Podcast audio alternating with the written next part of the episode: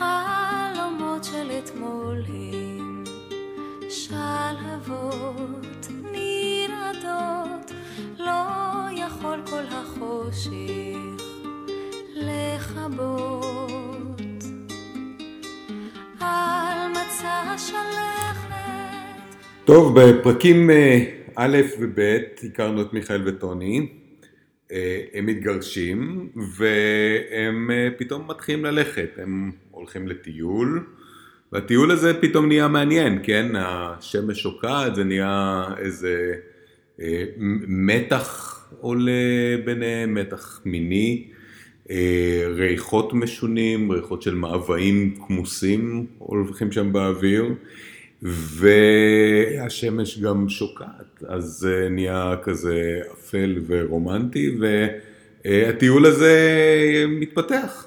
הם רואים שם איזשהו אור מרחוק, האור הזה זה פונדק, ומגירושים הם עברו לטיול, ומטיול הם עברו לטיול רומנטי, ומטיול רומנטי זה פתאום נהיה דייט, כי עכשיו הם הולכים לפונדק בפאתי היו.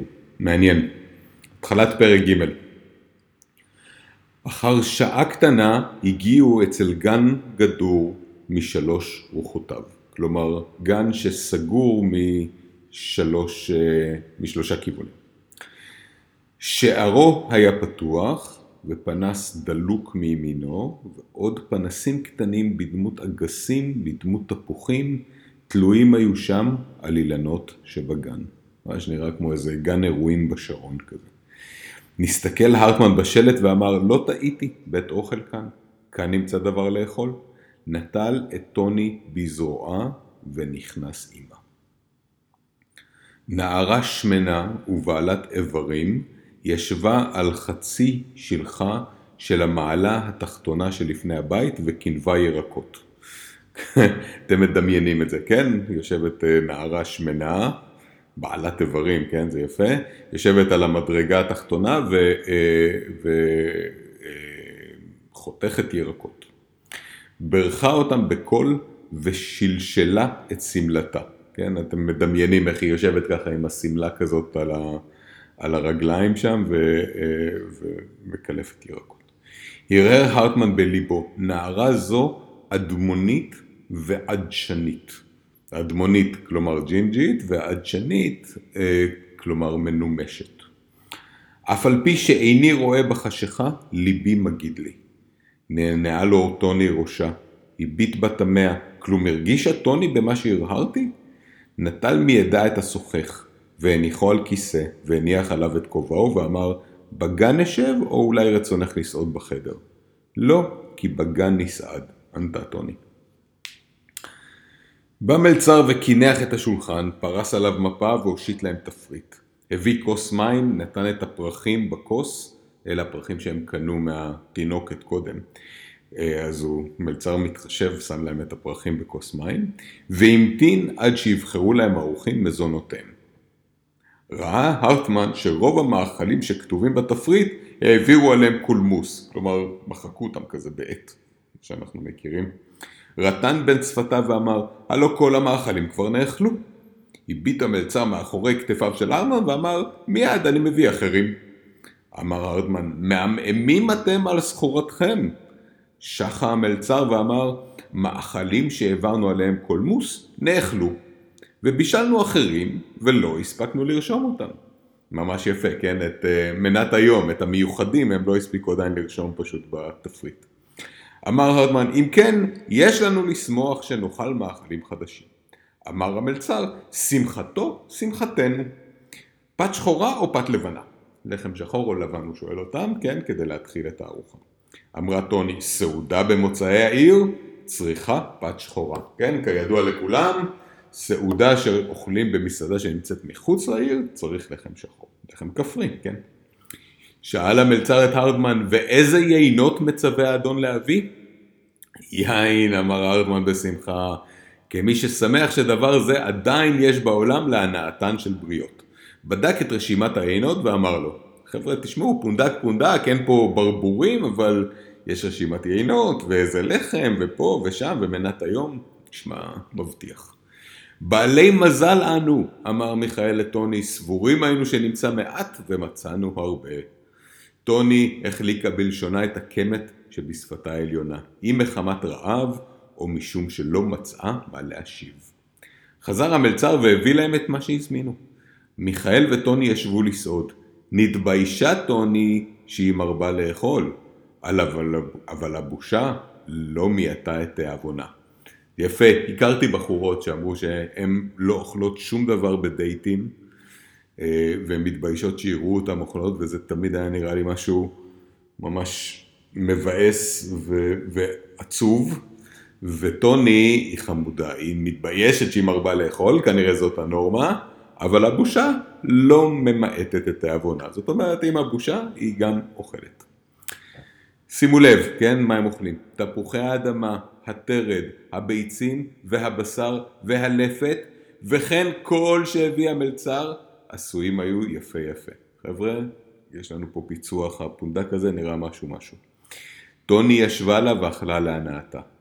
כוכבי השמיים נשתקפו מן הרוטב, ומשוחו של אילן נשמע כל ציפור.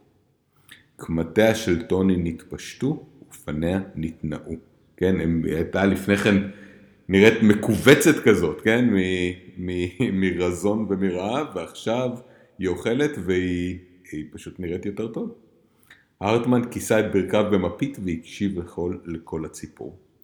אותה נערה שנזדמנה להם בכניסתם, כן, העדשנית הזאת, הג'ינג'ית, אותה נערה שנזדמנה להם בכניסתם עברה עליהם. דרך הילוכה הביטה באורחים כאילו מכיריה הם.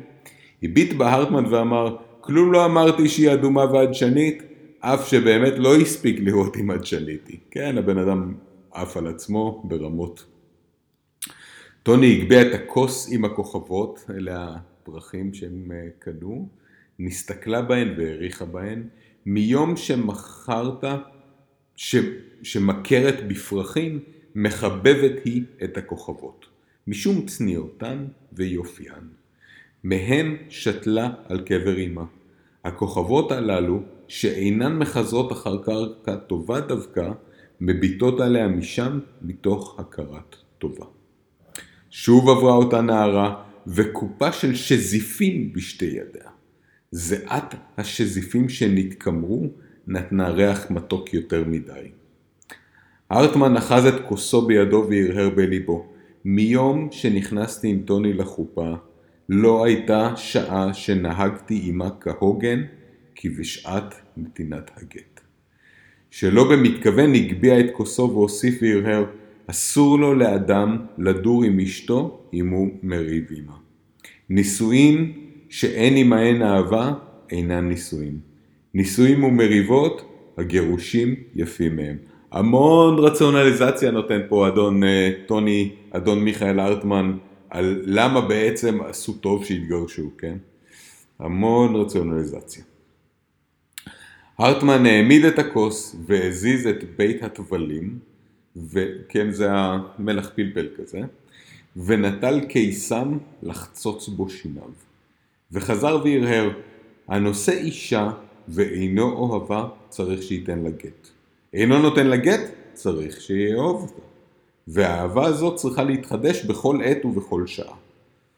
כלום אמרת דבר, פשטה טוני את ידה והראתה לו על האילן ואמרה ציפור.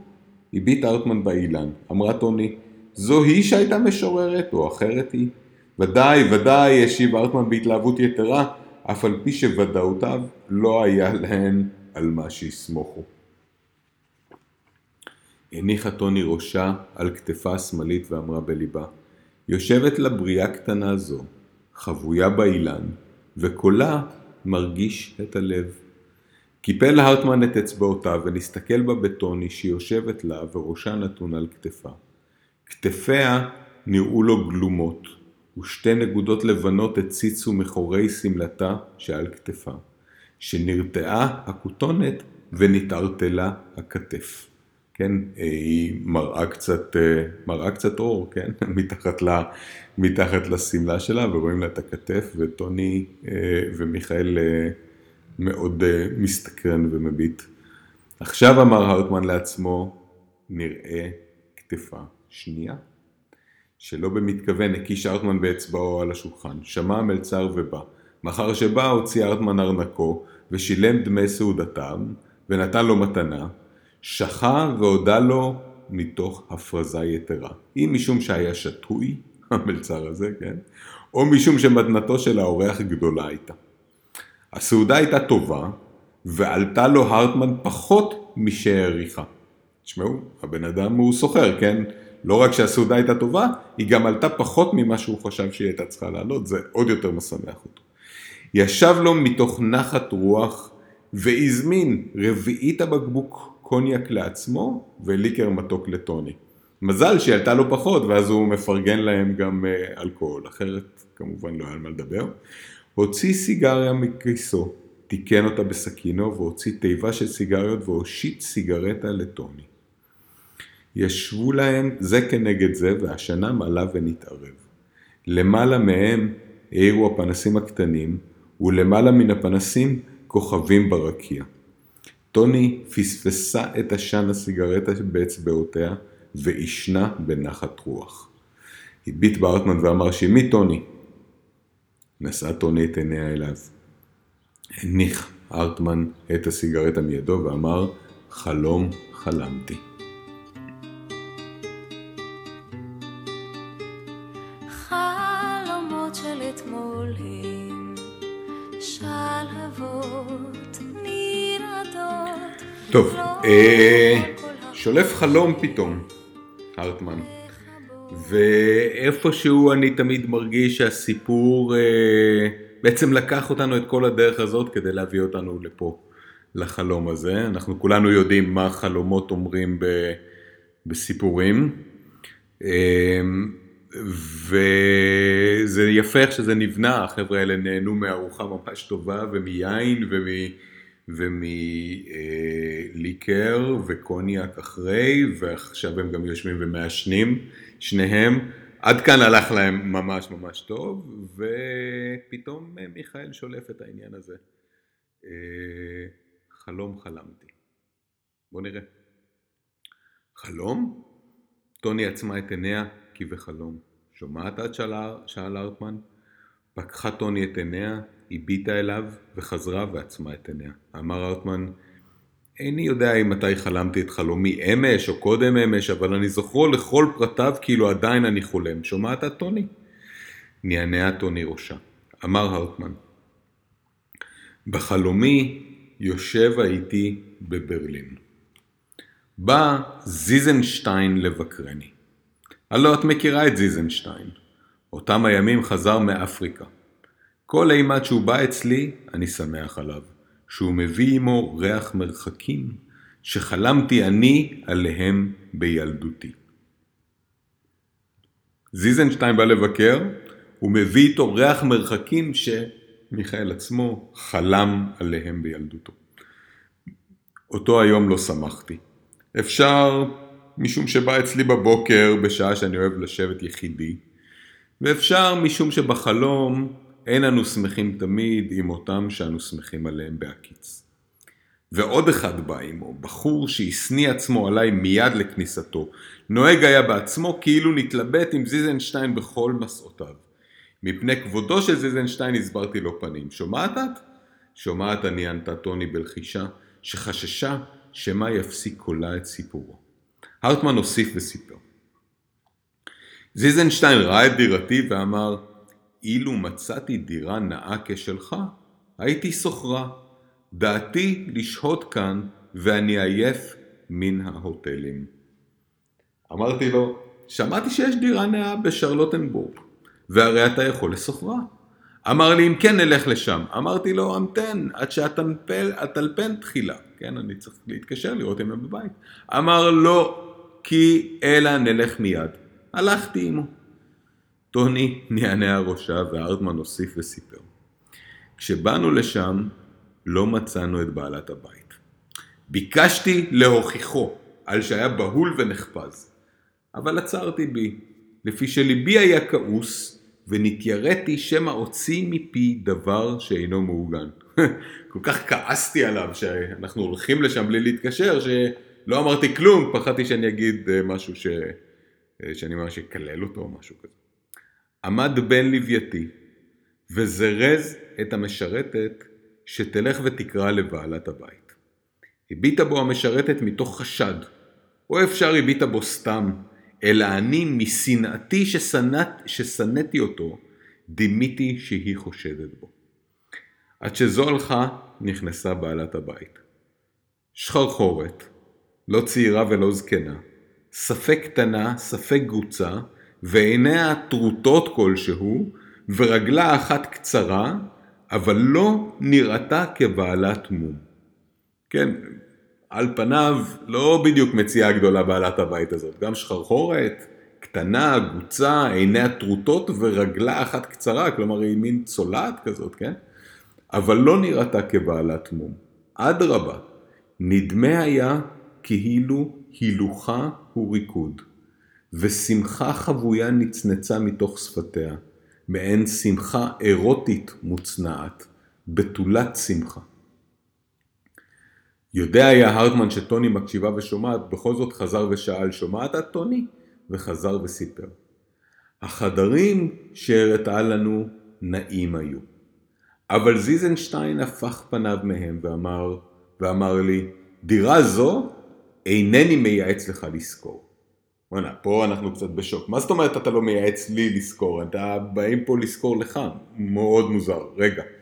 החדרים שהרתה לנו נעים היו, אבל זיזנשטיין הפך פניו מהם ואמר לי, דירה זו איני מייעץ לך לזכור. הרי ימות החורף ממשמשים ובאים וכאן אין תנור. איבאתי עליו בתמיעה. מי מבקש לזכור דירה? אני ההוא. אני הרי דירה נאה יש לי ואני מרוצה ממנה ואיני רוצה להחליפה באחרת. כפל זיזנשטיין את דבריו ואמר בית בלא תנור, בית בלא תנור, אני איני מייעץ לך לזכור כאן. אמרה בעלת הבית, הרי כאן תנור. נפל זיזנשטיין לתוך דבריה ואמר, אותו תנור היכן הוא, בחדר המיטות, ואילו חדר העבודה גבירתי, כולו זכוכית. בית דירה אתה מבקש לך, או מצופית לראות בה את הציפורים הקפואות. דבריו הכריעוני עד שאחזתני צינה. נסתכלתי וראיתי שחלונות שבחדר העבודה מרובים מן הקירות. נענתי ראשי ואמרתי, כן הדבר. תלתה בתרוטת העיניים את עיניה החינניות, וזקפה עצמה מתוך ריקוד. הפכתי פניי ממנה והיררתי בליבי, מה אעשה ואימלט מן הצינה? כבר צפד אורי על עצמי. הקיצותי וראיתי שנשמטה השמיכה מן המיטה.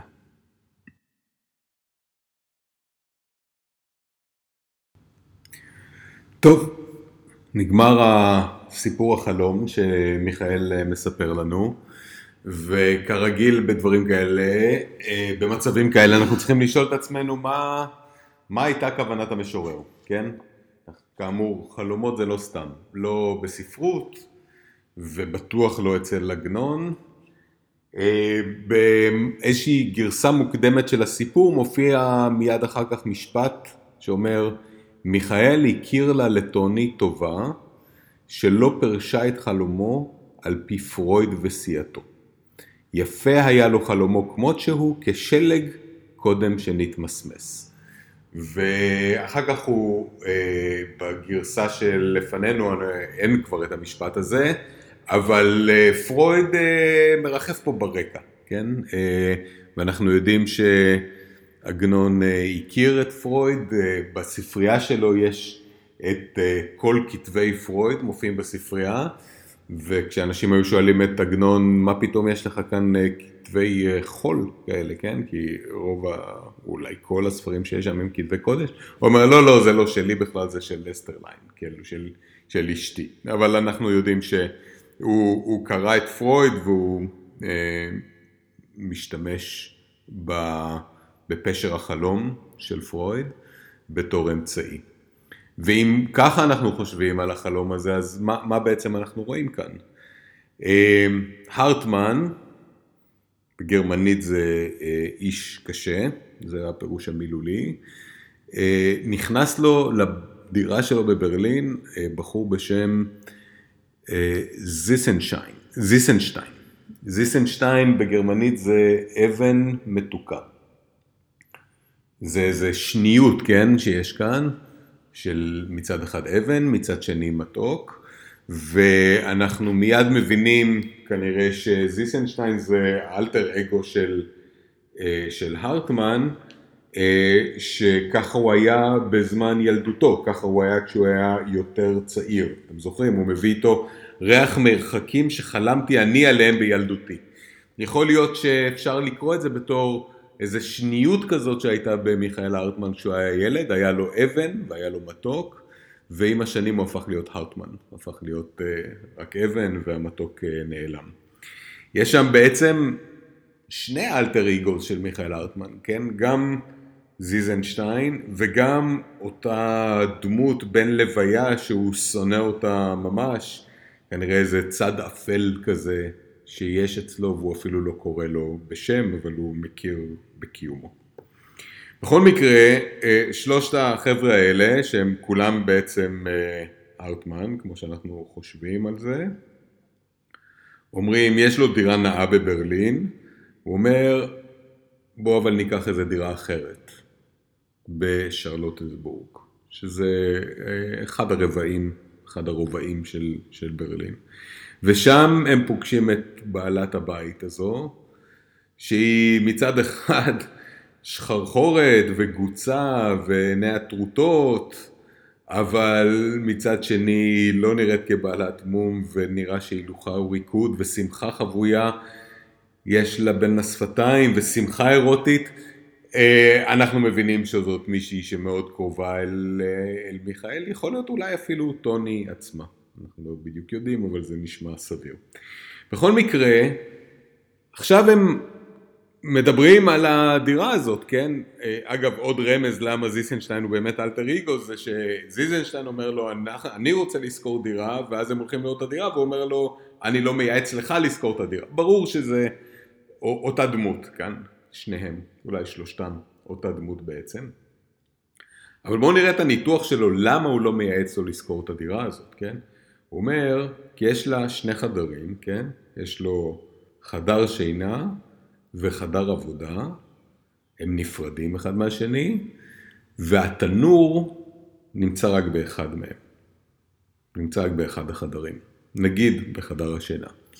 אנחנו כבר הבנו שאחת הבעיות העיקריות בין הרטמן לבין טוני, זה שהוא יצר איזושהי דיכוטומיה כזאת בין העבודה שלו, העסקים שלו, לבין חיי הבית שלו. ולא מצליח לגשר בין שני הדברים האלה. זה ממש המשל לשני החדרים בדירה הזו. והתנור, מה שמייצר את החום ואת הביתיות, נמצא רק באחד מהם. והניתוח שלהם פה של הדירה, הוא אומר, יש לך תנור, או בהתחלה הוא אומר, אין בכלל כאן תנור, היא אומרת, לא, יש תנור, בחדר המיטות. אומרת, אולי טוני, אומרת, יש לנו תנור, בחדר המיטות, הוא אומר, כן, אבל חדר העבודה כולו זכוכית, אין שם תנור, ומה אתה רוצה בית, או שאתה רוצה איזשהו מקום שבו אתה רק תסתכל בציפורים קפואות. לא ממליץ לך לקחת את הדירה הזאת. והאמת זה באמת נשמע לא אטרקטיבי, אתה תשב שם כל היום בחדר העבודה הזכוכיתי, בלי תנור, לא נשמע טוב. דבריו הכריעוני עד שאחזתני צינה. חבר'ה, אני חושב שהבן אדם מבין שהדברים האלה הם לא טובים, כן? אנחנו מבינים שזה הביא אותם לגט, כן? אז זה לא צריך להיות חכם גדול כדי להבין שזה מביא אותם למקומות לא טובים, אבל פה זה מעבר לגט כאן, כן? הוא אומר, צפד אורי על עצמי. זה מתחיל להיראות כאילו עוד מעט גופה אולי זה יוביל אותי למוות.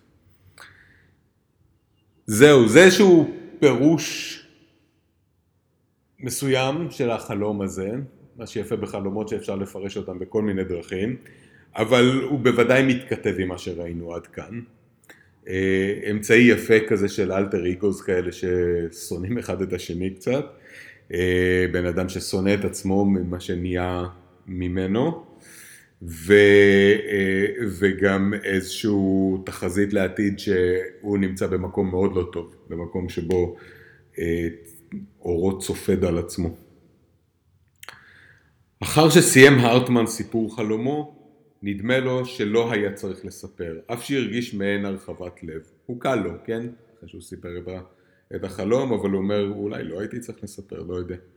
כדי לצאת ידי שתי הדעות, לגלג ואמר, מעשה נאה סיפרתי לך. באמת לא היה דבר כדאי לספרו. טוני לקלקה את שפתיה ועיניה נתלכלכו. נראה שהיא מבינה אינטואיטיבית מה היא שמעה פה. שלא במתכוון הביט בה ונדמה לו שבעיניים מעין עיניה הביטה בו בעלת החדרים. טוב, אם לא הבנו עד עכשיו שבעלת הבית שם זו טוני, אז עכשיו אנחנו מבינים את זה לגמרי. הביטה בה ונדמה לו שבעיניים מעין עיניה הביטה בו בעלת החדרים. עכשיו אין היא חסרה אלא זו לא ידע פירושה, אבל דומה לו שאם תעמוד טוני במקומה, יראה שאף היא חיגרת, כן? שאף היא צולעת עם רגל קצרה. אנחנו יודעים שזה כנראה לא נכון, אבל ברור שהוא מזהה אותן. ואגב, תראו שהוא אהב את בעלת הבית הזאת, כן? היה לה שמחה, ועל השמחה אירוטית, וכן הלאה, והילוכה היה ריקוד. מאחר שאין זה מום, כמו שהכיר מאותה אישה שבחלום, נמצא אפילו הייתה טוני חיגרת, לא היה רואה אותה כבעלת מום. עמד ונטל כובעו ואמר, נלך. עמדה טוני, הוציאה את פרחיה מן הכוס, ניהלותם מן המים ועטפתם בנייר, הריחה בהם ושעתה שעה קלה, אולי יחזור בו מיכאל וישב, שהייתה חוששת מן הדרך, שמה תסתלק שלוותם. בא המלצר ומסר את השוחך לטוני, השתחווה לפניהם ולאחריהם וליווה אותם עד שיצאו מן הגן. לאחר שיצאו, קיבע את הפנסים. כן, הם האחרונים שם, הוא רוצה ללכת לישון. היא לא רוצה ללכת, אבל אין ברירה בעצם, הם על הדרך הזאת שהם שמו את עצמם בה והם צריכים להמשיך בה. הגן החשיך ועימו כל סביבותיו, צפרדיה קרטעה בין העשבים. טוני זרקה את פרחיה מידיה בבהלה. פתאום הכל נהיה אפל ולא נעים. הגן החשיך פתאום. צפרדעים. קרקורם של צפרדעים עלתה משפת הנחל, חוטי החשמל הטיזו גיצים, כן, אם היינו צריכים עוד אישור לזה שאנחנו במקום לא טוב, שימו לב מה יש שם, חוטי חשמל זה סכנה, כן, הטיזו גיצים, ניכר היה שנתקלקל שם דבר, אחר 2-3 פסיעות נבלעו הם ועמודיהם, וגיצים אחרים ניתזו, אלו גיצי גחליליות שנמרו את החשיכה באור שלהם. ארטמן עמד משתומם, מה מתרחש כאן? שאל את עצמו. ליבו היה שלב, כאילו בשאלתו נכללת התשובה. הוא יודע מה עמד כאן, מה מתרחש כאן. אנחנו במקום מסוכן, מקום מאוד לא טוב.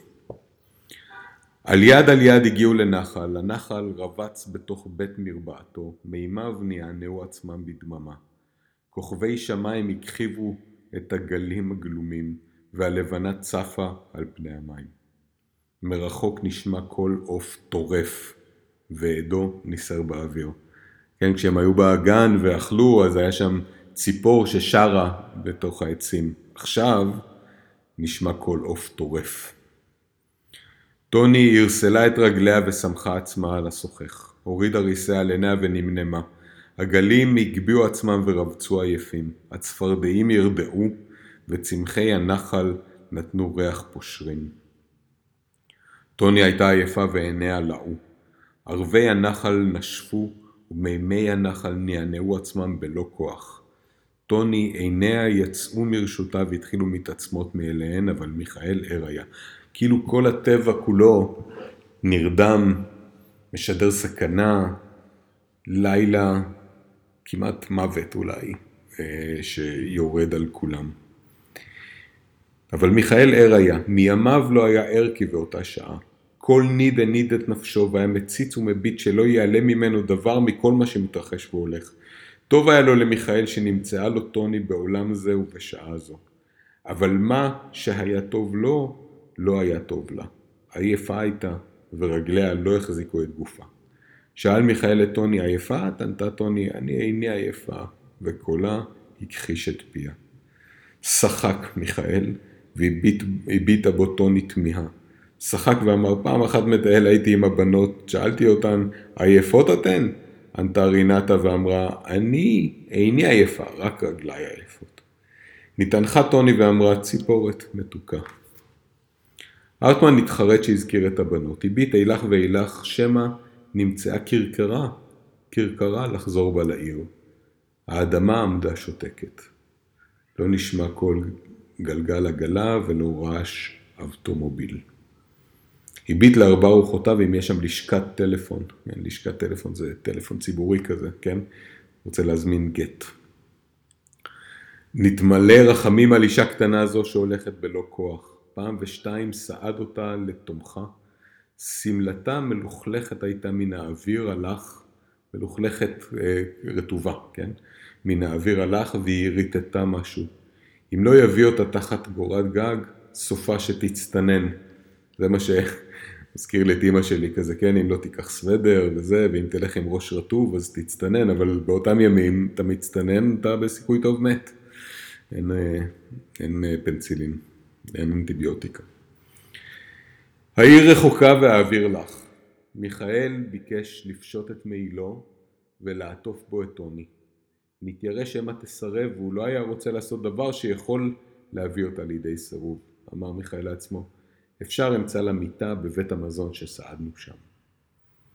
נטלה בזרועה ואמר, נחזור לבית המזון. כן, לאותו פונדק שבו הם היו, יכול להיות שיש שם, אפשר גם לישון, כמו בפונדקים כאלה.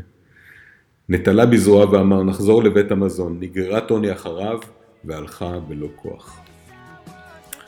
סוף פרק ג'.